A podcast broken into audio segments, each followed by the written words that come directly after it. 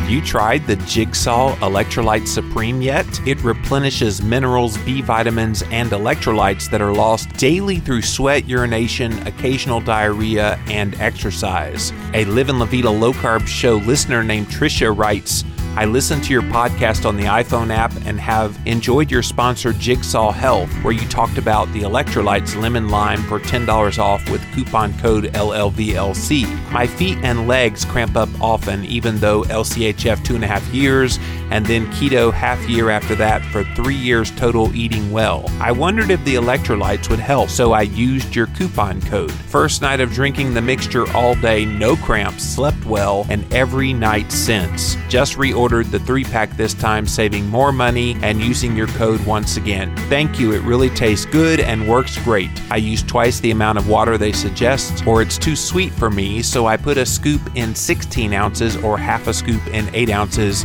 instead of one in eight. So join Trisha. Get Jigsaw Electrolyte Supreme. Head on over to low carb electrolytes dot com and definitely use the coupon code L L V L C at checkout to save ten dollars off of your order. Again, it's called Jigsaw Electrolyte Supreme.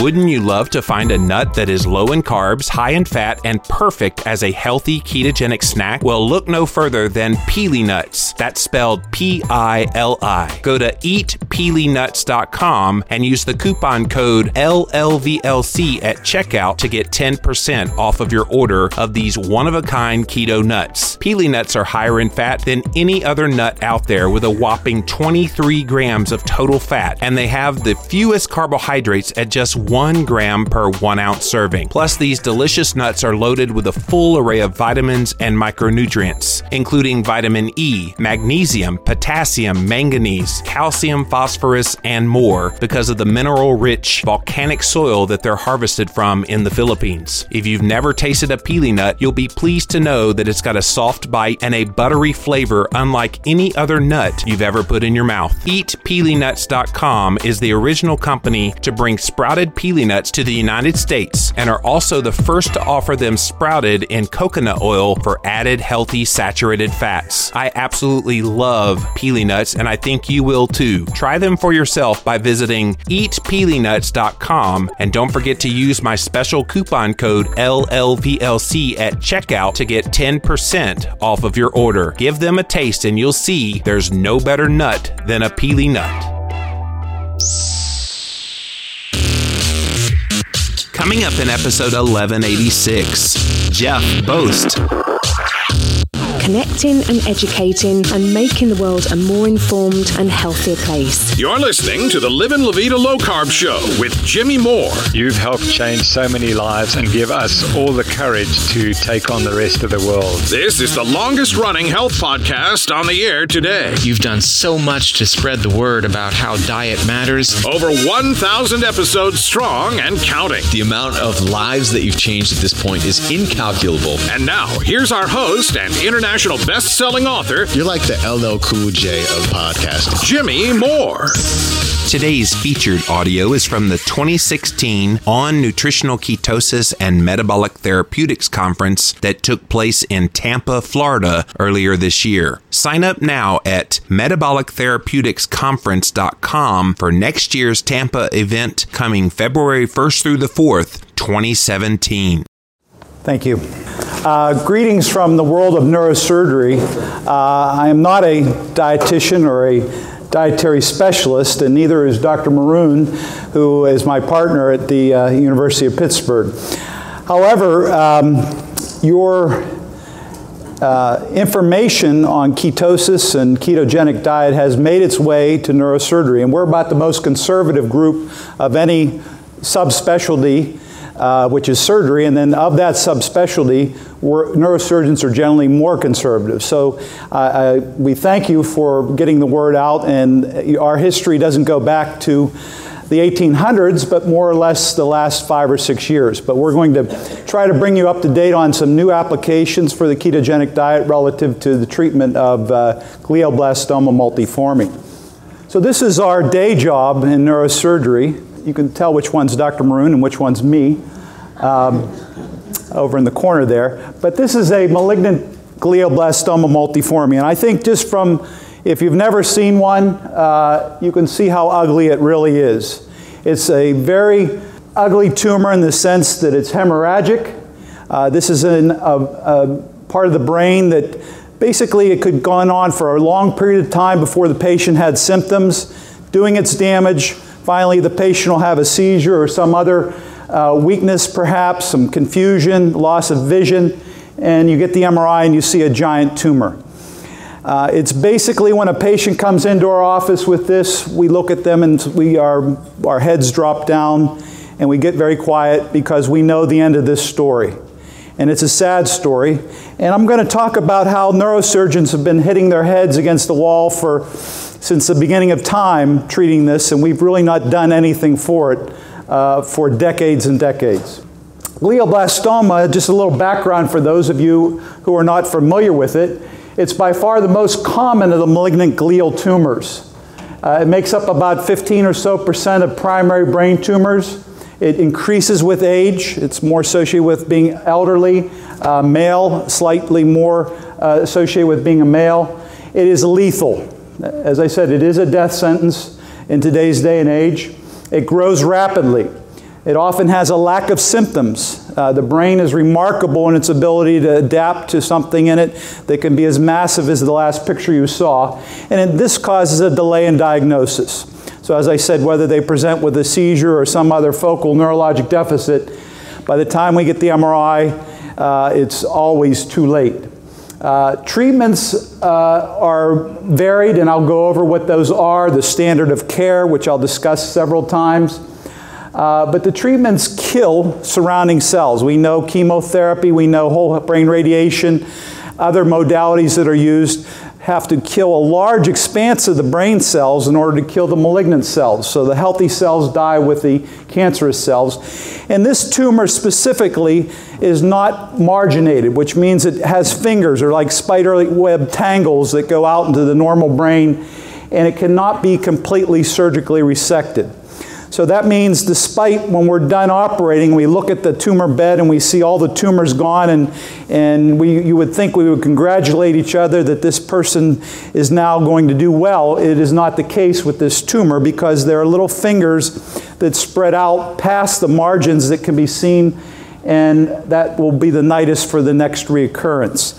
However, the best option or the best potential for that patient to live longer is Uh, surgical resection. So if you're able to debulk it, you can uh, improve uh, the longevity of the patient to what we'll talk about as far as some average lengths of uh, living after the diagnosis.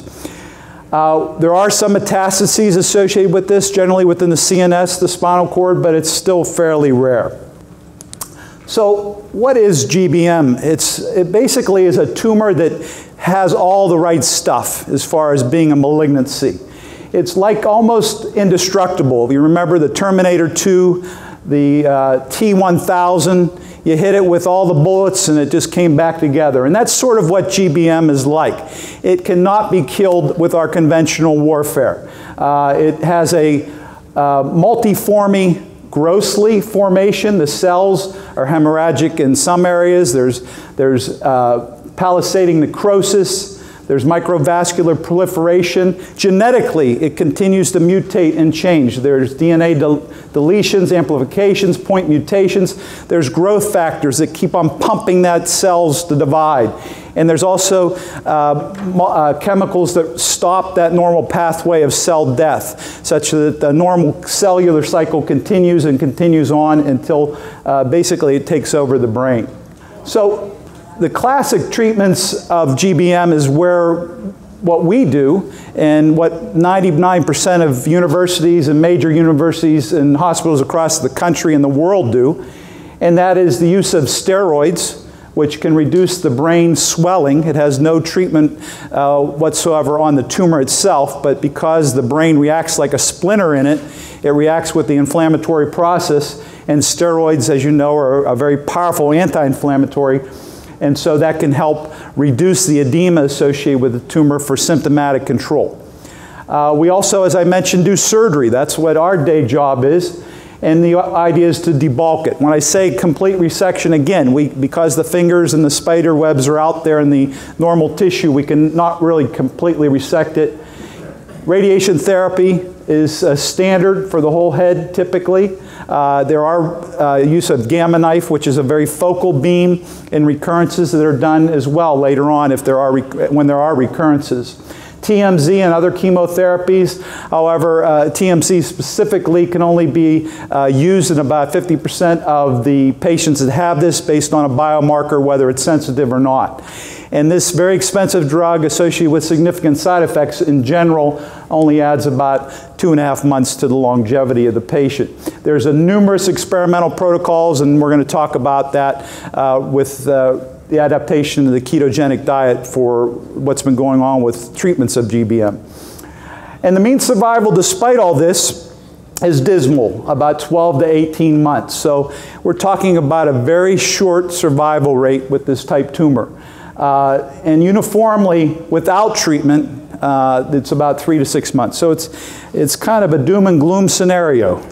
Uh, so again, we've had no major advances in the treatment of G B M for the last fifty years. And I think that you've heard recently about the incidence of cancer is dropping, survivability of cancer is dropping, prostate, lung, breast, all those other cancers. There's a lot of success in that, but this is, is missing this, the beat. G B Ms are not being cured. And this was brought to home by one of our colleagues, Doctor Doug Konziolko, who at that time was the president of the largest society of neurosurgeons back in two thousand seven, who specifically challenged neurosurgeons all over the world who attended to do something about this tumor. Uh, as you can see, this is a slide that shows from nineteen sixty-five to two thousand five that we've only been able to add, on average, about six months of longevity. Uh, six months is a very short period of time. So the, the idea at that time was to stimulate breakthroughs in neurosurgery and treatments and really start thinking about ways that, that we could break out of the box. And a slide further on, I'll talk about the evolution of a neurosurgeon. And basically, Doctor Maroon and myself, we, we thought about Doug's lecture, and we thought about the things that we were learning when we were talking about fish oil and resveratrol and other nutritional treatments, and the idea of the synergisms that you all have brought to the table relative to the ketogenic diet. And I thank uh, Doctor Seyfried as, and other pioneers in this area for introducing us to this, uh, to this information. So chemotherapy, it's missing the target with G B M. A lot of other cancers can be treated, uh, affecting cell division, cellular movement, Uh, responses to stimuli, transcription factors, vascular supply are all being utilized on the chemotherapy world in order to kill tumors. G B M, again, like the T one thousand, you can keep on hitting it, but it reforms itself and keeps on growing. Uh, there are also biologic therapies that are being used. Uh, but again, one of the things that Doctor Seyfried brought to our attention, and others, many others, was the idea that we are missing the boat as far as metabolic targets. The idea of what energizes that tumor. What's the fuel? What's the battery that allows it to keep on going like the ever-ready bunny? So how is that tumor uh, being fueled? And this, talks, this slide sort of is a um, one much better presented by Doctor Maroon, in that we, uh, Doctor Maroon went through an evolution. And uh, it, primarily what he learned was from this gentleman in the corner, Doctor David Sinclair. And he was, Doctor Maroon was at a neurosurgical meeting. I was there as well a number of years ago when Doctor Sinclair, uh, at the meetings, we generally had people come in that would uh, occasionally talk outside the field of neurosurgery, sort of a blending of different ideas in order to stimulate neurosurgery, look in new directions for treatments. And he started talking about the idea of the sirtuin genes that he had discovered, and the idea of longevity and calorie restriction. And these things tended to percolate with Doctor Maroon and myself, finally culminating in a book which we wrote uh, several years ago called The Longevity Factor, How Resveratrol and Red Wine uh, Activate Genes for a Longer, Healthier Life. So this sort of, Doctor Maroon's, was Doctor Maroon's mind and my mind were primed at that time to think a little bit about nutrition and how that might interact with things like glioblastoma multiforme. And it goes back to something that most of us are aware of, the idea of evolutionary adaptability. that we have an adaptability, evolutionary, built into us relative to our metabolism. And back on the savannas, we were, there were no grocery stores. So we would feast when we killed something, but then when there were long periods of famine, famine or starvation. So what happens during calorie restriction? What happens when we're on the savanna where we're not eating? Obviously, we store our calories as fat, and then we mobilize them when we're starving in order to keep, maintain our energy. So Clive McKay uh, took this a little bit further back in the thirties, and many of you, I'm sure, are familiar with this, the idea of calorie restriction, and this is one of the first studies that looked at it. But he was able to restrict calories to a group of rats by about forty percent, and they lived forty percent longer. This was a fact. How that happened was not known for many, many years until a fellow by the name of Lenny Guarente and David Sinclair got together, and they looked at yeast cells, and they decided to lower their uh, calories, and they also found at that same time the same thing that happened with uh, Clive McKay's rats, in that they lived longer. And they were able at this point in time, uh, with the level of science that we had available, to actually find out why.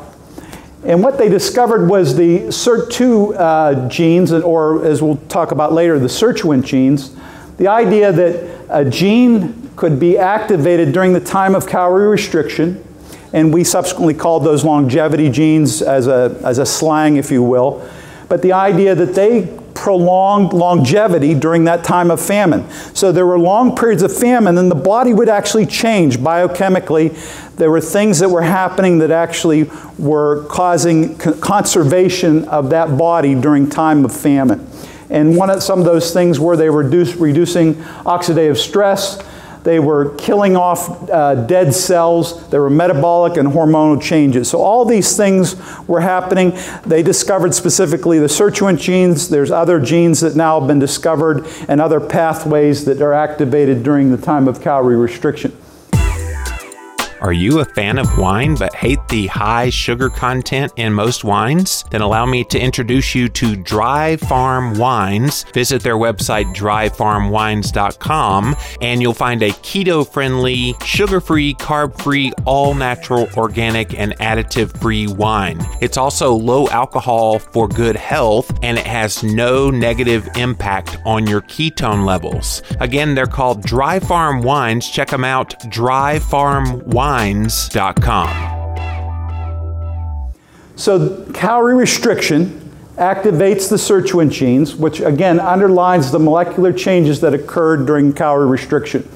And I'm sure a number of you at this point are saying, yeah, I've heard of that. As a matter of fact, I know people that are doing calorie restriction for this kind of benefit. Uh, there are actually a number of societies that do this routinely to try to uh, activate these genes to live longer. Uh, but basically, we evolved these. It, you know, it's not a causal relationship. They were evolved, uh, and it turned out to be a survival mechanism.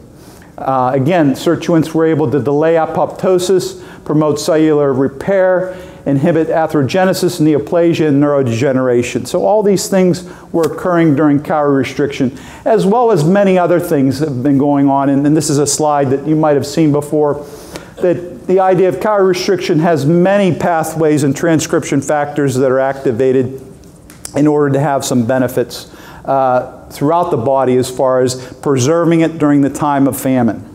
So one of the early studies that uh, has taken place is the idea of uh, looking at longevity and calorie restriction in monkeys. And some of these studies you might have heard of made the news. The monkeys didn't live any longer.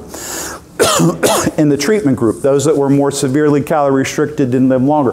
However, they did have significant benefits. They had lower triglyceride, cholesterol level, fasting blood sugars, and they also had a delay in age-related diseases. Uh, so there were benefits relative to oxidative stress and other factors. They did not necessarily statistically live uh, longer than the controls. Now, whether a monkey in cap- captivity by the nature of the captivity is going to sort of live similar amounts, uh, even if they're calorie restricted or not, is one of the controversies with this study. Um, there was a recent uh, review in two thousand eleven that looked at human studies uh, that had looked at calorie restriction, and they found significant alterations in energy metabolism, reduced oxidative damage, improved insulin sensitivity, decreased inflammation, and numerous functional changes within the neuroendocrine system. So the idea is there are benefits, proven benefits with calorie restriction. So what happens when we're starving? And I, again, I'm, I'm sort of the appetizer. There'll be numerous lectures tomorrow that'll really go into the heavy part of uh, the use of the me metabolic changes that occur in, uh, when you're fasting and ketosis and tumor growth and restricting tumor growth. But as you can see, we can mobilize uh, free fatty acids to make ketone bodies, which are subsequently being able to be used by the brain. So the brain uniquely can have use two energy sources. It can use glucose, or in a time of famine, lack of significant amount of uh, carbohydrates, it can switch over to a ketone-based energy source. The point is, Uh, this, this goes back to uh, Doctor Warburg, who's told us a long, long time ago the idea that cancer is a metabolic disease, the disruption of energy metabolism, that cancer live, can live in an anaerobic environment. It does not, cannot live without glucose. So it cannot use ketones, versus tumors, which can use Uh, excuse me, versus normal brain cells, which can use both ketones and glucose. And that's really the point of what Doctor Seyfried and others have said, that the idea that uniquely tumors, and specifically G B M tumors, as well as most other cancers, cannot use the ketone bodies as an energy source. They have to have glucose. So again, what happens in calorie restriction? We lower the blood sugar. We lower the fuel to the tumor. Going back to Doctor Diamond's lecture, I agree with you. Sugars are bad. And this, we know, not only is it bad for us, it's bad for us developing the risk of cancer or having cancer. Uh, we know that those with type one and type two diabetes have an increased risk or incidence of mortality, as well as site-specific cancers. So the idea that in and of itself having hyperglycemia is a risk factor relative to developing cancer. Uh, persistent outpatient hyperglycemia is independently associated with decreased survival and primary section of uh, malignant brain astrocytomas. So again, back to brain tumors itself. If you have hyperglycemia, you're going to have a worse prognosis if you have a brain tumor. So think about the, the cancer wards in America. What are the things that they're feeding people that are having chemotherapy and other cancers? Sugar, sugar, sugar, sugar. Let's have some ice cream, you're not feeling well. You know, let's have a candy bar, you know, maybe you can keep that down. The idea of hyperglycemia is rampant within that time frame, which is probably the poison or the fuel that's, that's causing these brain tumors and other types of tumors to grow. Going back to the idea of sugar, in the savannah back in ten, twenty, thirty, forty thousand years ago, we ate very, very little sugar. Carbohydrates were almost unheard of as far as naturally occurring. Uh, eighteen thirties, we increased it. By two thousand fifteen, we're eating up to one hundred fifty pounds of sugar.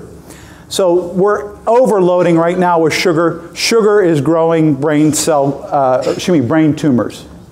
So here are the facts. Human uh, calorie restriction, starvation, we know it improves metabolic functions. It lowers our fasting blood sugar, improves insulin sensitivity, but it's hard for people to do. Has anyone ever done a significant calorie restriction a couple days? No, you got it. Neurosurgeons would never do that. And if they do it, like Doctor Maroon did, he got very cranky. Um, so what happens during human uh, calorie restriction or starvation? We mobilize our free fatty acids to make ketones from the liver. We know that ketones are an alternative energy source for the brain. Brain cells, uh, cancer, or other type of cancers, evolutionarily are younger than our cells within the human body. They exclusively metabolically use sugar for their energy source. Excessive levels of glucose such as those people with metabolic syndrome and diabetes in our Western diet, enhances our cancer risk and mortality and morbidity. So what do we do? This is Doctor Seyfried's uh, uh, from his book, and a wonderful slide that he puts here where he talks about all the things that we do to treat brain tumors actually is stimulating more tumors. So we're giving radiation, which is inducing oxidative stress, and we're breaking down uh, neurotransmitters, which are toxic to the brain. We're increasing the blood sugars with uh, Decadron, which increases the amount of sugar in our body. All these things are the exact opposite. Basically, what we re re uh, he co-authored a paper with us, we're adding fuel to the fire. So our current standard of therapy is adding fuel to the fire for our uh, typical brain tumor. And you can see here, these different areas where are coming in and causing worsening of the patient rather than better. So this is one of Doctor Seyfried's earlier papers talking about animals. This past year, we wrote a paper that talked about all the new human studies that are now being done using calorie restriction and ketosis for human cancers. There aren't many of them. As I said, we're start talking about maybe ten years worth of history. We're in our infancy. This is just starting up. More and more information is going to be coming, but right now we're very low on the information, uh, but we hope to gain more. Glutamine is a normal neurotransmitter in the brain. However, when released extracellularly, it can become toxic. So radiation, chemotherapy, the surgery itself releases this neurotransmitter, can cause significant brain problems with normal brain tissue. Other inflammatory cytokines are released, again, glucocorticoids stimulating the increasing amount of blood sugar, which again is feeding the tumors.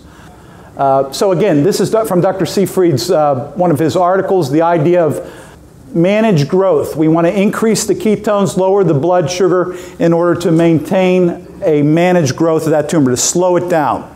This is uh, a friend of ours, actually from the University of Pittsburgh, his mother, uh, Giulio Zaccoli, who placed his mother on a, a ketogenic diet for approximately about two and a half months. And the top, you can see the brain tumor, and the bottom, you can see it's gone. So this really stimulated us to get the ball rolling, and many others within the field.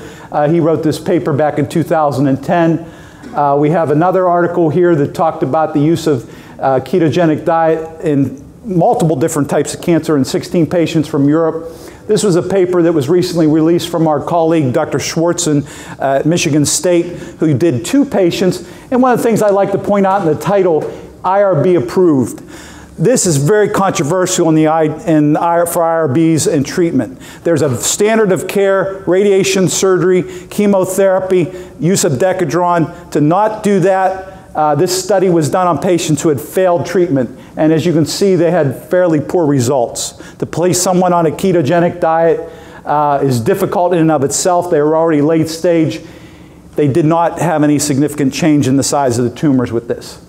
So right now at the University of Pittsburgh, and Doctor Champ tomorrow, who's the keynote speak, one of the keynote speakers, will discuss a study we're going to do at the University of Pittsburgh, trying to lessen the burden of calorie restriction by using two D G. It mimics glucose, can lower the blood sugar, hopefully cause a little bit less torture to the patient by reducing the amount of um, glucose level, but allowing them to have a little more carb carbohydrates.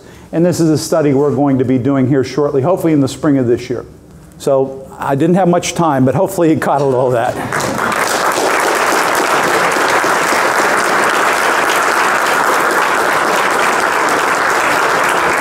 Do I have time for two questions? Two, any questions? Yes. Hi. Hi. Nice talk. Thank you.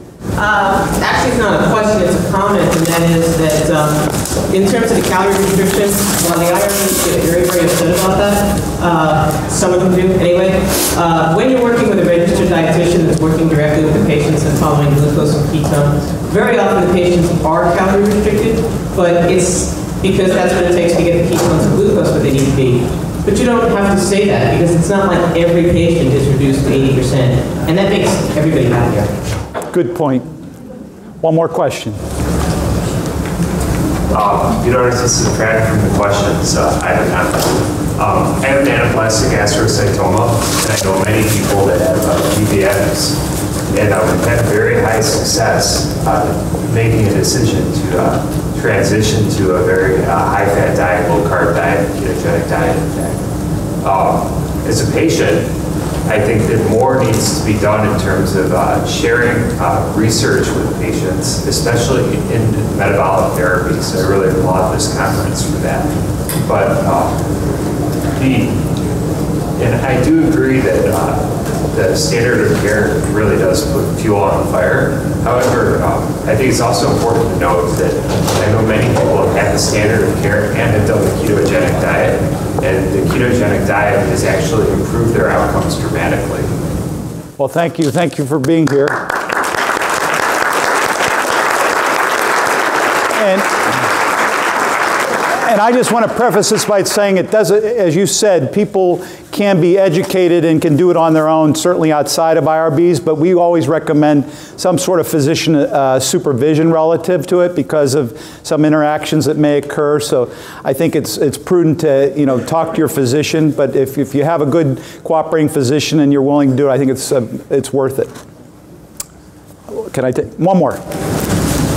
So um, working in the glioblastoma realm, I'm not sure if this is where you guys are focused, but we know the I D H one mutation, which is very common, right? Most of these glioblastomas is driving a male conversion or a misconversion of two hydroxyglutarate.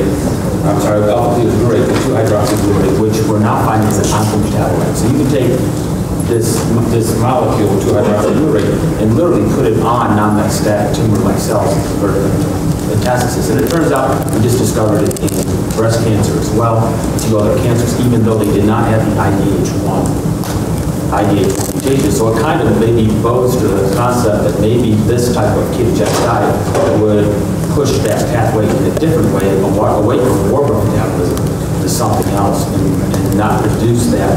We call them metabolites. Have you seen anything along those lines? I can't say I have, and Doctor Seyfried may be able to comment on that at his lecture, but I'm not familiar with that. Okay. Uh, can, I, uh, can I just jump in just to answer this question? So this I D H one mutation is a, what he calls it, it's called a reductive carboxylation. So mitochondria are start reversing and producing um, fat from, um, from glutamine and from carbohydrates. And interestingly, uh, shutting down this uh, uh, I D H production does not necessarily have any implications. Um, if you look at uh, uh, N G O's clinical trial, they just failed. So obviously these genomics are not as efficient as disease drivers, as unfortunately patients and physicians think. What this, what this reaction, third reaction does is ketogenic diet depletes uh, deuterium, which is the epigenetic oncoisotope. So from oncometabolites, we're going to oncoisotopes, which actually made these um, efforts more clear and clarified as far as how uh, uh, metabolism connects with this genomic oncometabolites and oncoisotope. It shows that I'm going to talk about this tomorrow, but unfortunately the genomic scenario that you brought up is really not very efficient. So medicine has to change in that direction, and we're going to talk about this a little bit. Look forward to it. Thank you. Coming up next time on the Livin' La Vida Low Carb Show, we'll have a lecture from the twenty sixteen Metabolic Therapeutics Conference featuring Doctor Laszlo Boros. Get show notes for today's episode at the livin low carb show dot com. And if you like what you hear, leave us a review at iTunes. Thanks for listening to the Livin' La Vida Low Carb Show. We'll see you next time.